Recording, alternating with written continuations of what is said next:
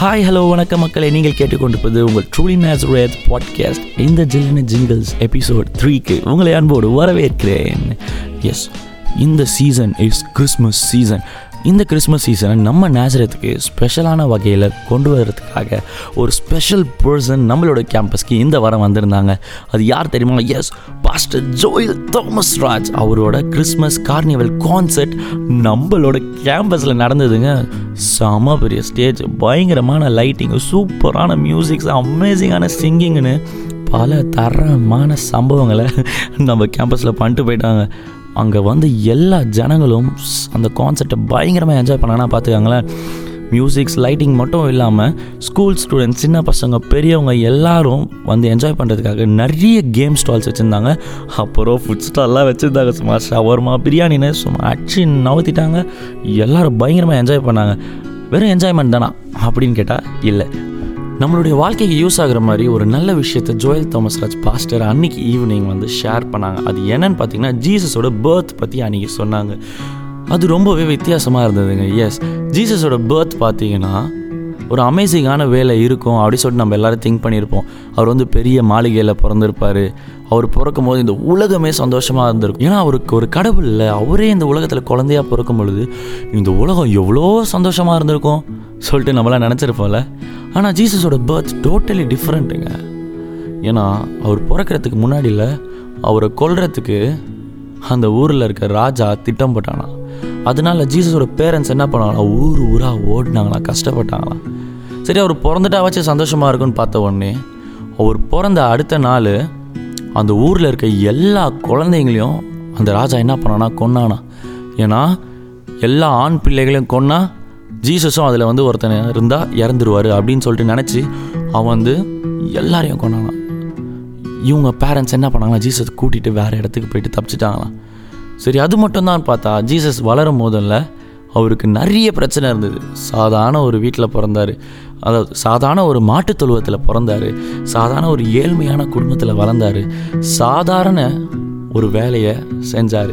அது என்ன வேலைனா கார்பெண்டர் வேலை. அவங்க அப்பா ஒரு கார்பெண்டர் ஸோ ஜீசஸும் அவங்க அப்பா கூட சேர்ந்து கார்பெண்டரிங் ஒர்க் பண்ணார். நம்ம ஒரு கடவுள் இந்த உலகத்தில் வந்து பிறந்தா எப்படி எப்படி இமேஜின் பண்ணியிருப்போம். பா அரண்மனையில் பயங்கரமாக உக்காந்து இருப்பார்ப்பா உட்காந்துட்டு ராஜ வாழ்க்கை அப்படின்னு சொல்லிட்டு நம்மளாம் திங்க் பண்ணியிருப்போம். ஆனால் ஒரு ராஜாவாக இருக்க வேண்டியது மாட்டுத் தொழுவத்தில் பிறந்தா இட்ஸ் டோட்டலி டிஃப்ரெண்ட்டில் அதே மாதிரி அவர் போன பாத்துலாம் பார்த்தீங்கன்னா எந்த இடத்துலையும் அவர் சந்தோஷமாக ஏற்றுக்கல அவர் வந்து நிறைய மிராக்கிள்ஸ்லாம் பண்ணாராம். இருக்கிற மக்களுக்கு நிறைய மிராக்கிள்ஸ்லாம் பண்ணி கண்ணு தெரியாதவங்களுக்கு கண்ணு வர வச்சாராம் காது தெரியாதவங்களுக்கு காது கேட்க வச்சாராம். இதெல்லாம் பண்ணாலுமே அந்த கூட்டத்தில் இருக்க சில பேர் என்ன தெரியுமா சொல்லுவாங்க? இவன் வந்து மந்திரவாதி அந்நிய ஆள். இவனெல்லாம் நம்பாதீங்க அப்படி சொல்லிட்டு நல்லது பண்ண அவருக்கே இந்த பேர்லாம் கொடுத்தாங்களாம். டீ என்னடா பண்ணுறீங்க இந்த மாதிரி நல்லது செஞ்சாலுமா இந்த பேர் வரும்? அப்படின்னு அங்கேயும் ஒரு கொஸ்டின் மார்க் வருதுல்ல? சரி இதெல்லாம் பண்ணிட்டாரு. கடைசியாக இவர் இதெல்லாம் பண்ணுறாரு நிறைய நல்லது செய்கிறான்னு சொல்லிட்டு அந்த ஊரில் இருக்க பெரிய ஆளுங்க என்ன பண்ணாங்கன்னா இவர் எப்படியாவது போட்டு தள்ளினோன்னு சொல்லிட்டு பிளான் பண்ணாங்களாம்.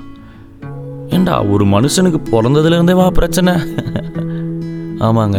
யூனோ ஜீசஸ் எதுக்காக இந்த உலகத்துக்கு வந்தார் தெரியுமா? பாஸ்டர் ஜோயல் தாமஸ் தான் சொன்னாங்க.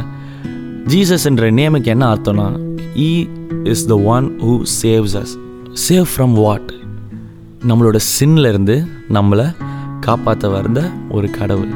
சரி காப்பாற்ற வந்தால் ஒரு ஹீரோ மாதிரி வந்து மெஜஸ்டிக்காக இறங்கி ஒரு செம மாசான ஒரு பீஜமோடு இறங்கி ஆப்பத்துலேருந்து காப்பாற்றிட்டு போயிடலாமே. ஆனால் ஒரு சின்லேருந்து காப்பாற்றுறது totally different because it going to help us in our eternal life Jesus அதை தான் நமக்கு பண்ணார். அவர் இந்த உலகத்துக்கு வந்து இவ்வளோ கஷ்டமான பார்த்து எல்லாத்துலேயும் போயிட்டு கடைசியில் என்ன தெரியுமா பண்ணாரா? நமக்காக சிலுவை அதாவது கிராஸில் தன்னோட உயிரை கொடுத்தாராம். யோசிச்சு பாருங்களேன் அவர் வந்ததோட ஒரே நோக்கம் என்னன்னா he was born to die அதாவது இறக்கிறதுக்காகவே ஒரு மனுஷன் உலகத்துக்கு வந்தானா. சரி அப்படியே வரட்டுமே. அதுக்கு அவன் பார்த்து ஃபுல்லாக என்ன இவ்வளோ கஷ்டமாவா இருக்கணும்? நம்மளும் வந்து ஒரு காலத்தில் பிறந்தோன்னா மனுஷனுக்கு இறப்புன்றது இருக்க தான் செய்யும். ஓகேவா? ஆனால் நம்ம காண்ற நிறைய நல்ல விஷயங்கள் இருக்குல்ல. வாழ்க்கையில் நம்ம அனுபவித்த சந்தோஷங்கள் மகிழ்ச்சிகள் அது எல்லாமே ஜீசஸ்க்கு எப்படி இருந்ததுன்னா டோட்டல் ஆப்போசிட்டாக இருந்ததா. நிறைய அவரோட சொந்த ஊர்லேயே அவரை வெறுக்க தொடங்கினாங்களாம். எங்கள் கடவுளுக்கே இந்த நிலமைங்க. மனுஷனாக இருக்க நம்மளாம் என்னல ஆ? நம்ம வாழ்க்கையில் கூட நீங்கள் நிறைய டைமில் யோசித்து பார்த்துருக்கலாம். ஓ oh மை காட் நான் இப்போ போகிற பார்த்து ரொம்ப மோசமாக இருக்குடா. என்ன சொல்கிறதுனே தெரில ரொம்ப கஷ்டமாக இருக்குது நான் வந்து இப்போ எக்ஸாம்பிளுக்கு வச்சுக்கோங்களேன் நான் இப்போ வந்து இந்த படிப்பு தான் படிக்கணும்னு ஆசைப்பட்டேன். ஆனால் படிப்பே ஒழுங்காக என் மண்டையில் வரல. ஆ? அதுக்கப்புறம் நான் இதை பண்ணணும்னு ஆசைப்பட்டேன். ஆனால் எனக்கு இதுக்கான சோர்ஸ் கிடைக்கவே இல்லை. வீட்டில் கஷ்டம் அப்படி இப்படின்னு சொல்லிட்டு நம்ம என்ன பண்ணுவோம்? அதாவது இதை எப்படி எடுத்துக்கலாம்னா நம்ம பர்பஸ்க்கு ரீச் ஆகிற பாத் எல்லாமே ஒரு ஹார்ட் ஒரு கடினமான ஒரு பாத்தாக இருக்குது ஆனால் நம்ம என்ன நினைக்கிறோன்னா இதுதான் ஒரு முடிவு அதாவது இதுதான் என் பர்பஸ்னால் அதுக்கு போகக்கூடிய பாத்து எல்லாமே செம்மையாக இருக்கணும். அதாவது சூப்பராக ஃப்ளரிஷ்டாக இருக்கணும். போகிறது எல்லாமே பா இதில் கை வச்சனா சக்ஸஸ்ஸு அதில் போனால் சக்ஸஸ்ஸு அப்படின்னு இருக்கணும்னு நினைக்கிறீங்களா? அப்படி தான் நம்மளும் நினச்சிக்கிட்டு இருக்கோம். ஆனால் இட்ஸ் டோட்டலி டிஃப்ரெண்ட் எப்படின்னா சம்டைம்ஸ் நம்ம போகிற பாத்து இருக்குல்ல பர்பஸ்க்கு ரீச் பண்ணக்கூடிய பாத்து டோட்டலி ஹார்டாக இருக்கலாம். ஸ்ட்ரகிள்ஸ் நிறைஞ்சதாக இருக்கலாம். ஆனால் அந்த ஸ்ட்ரகிள்ஸில் என்ன தெரியுமா பண்ணோம்? நம்ம வாழ்க்கையில் நம்மளை கொஞ்சம் கொஞ்சமாக மோல்டு பண்ணோம்.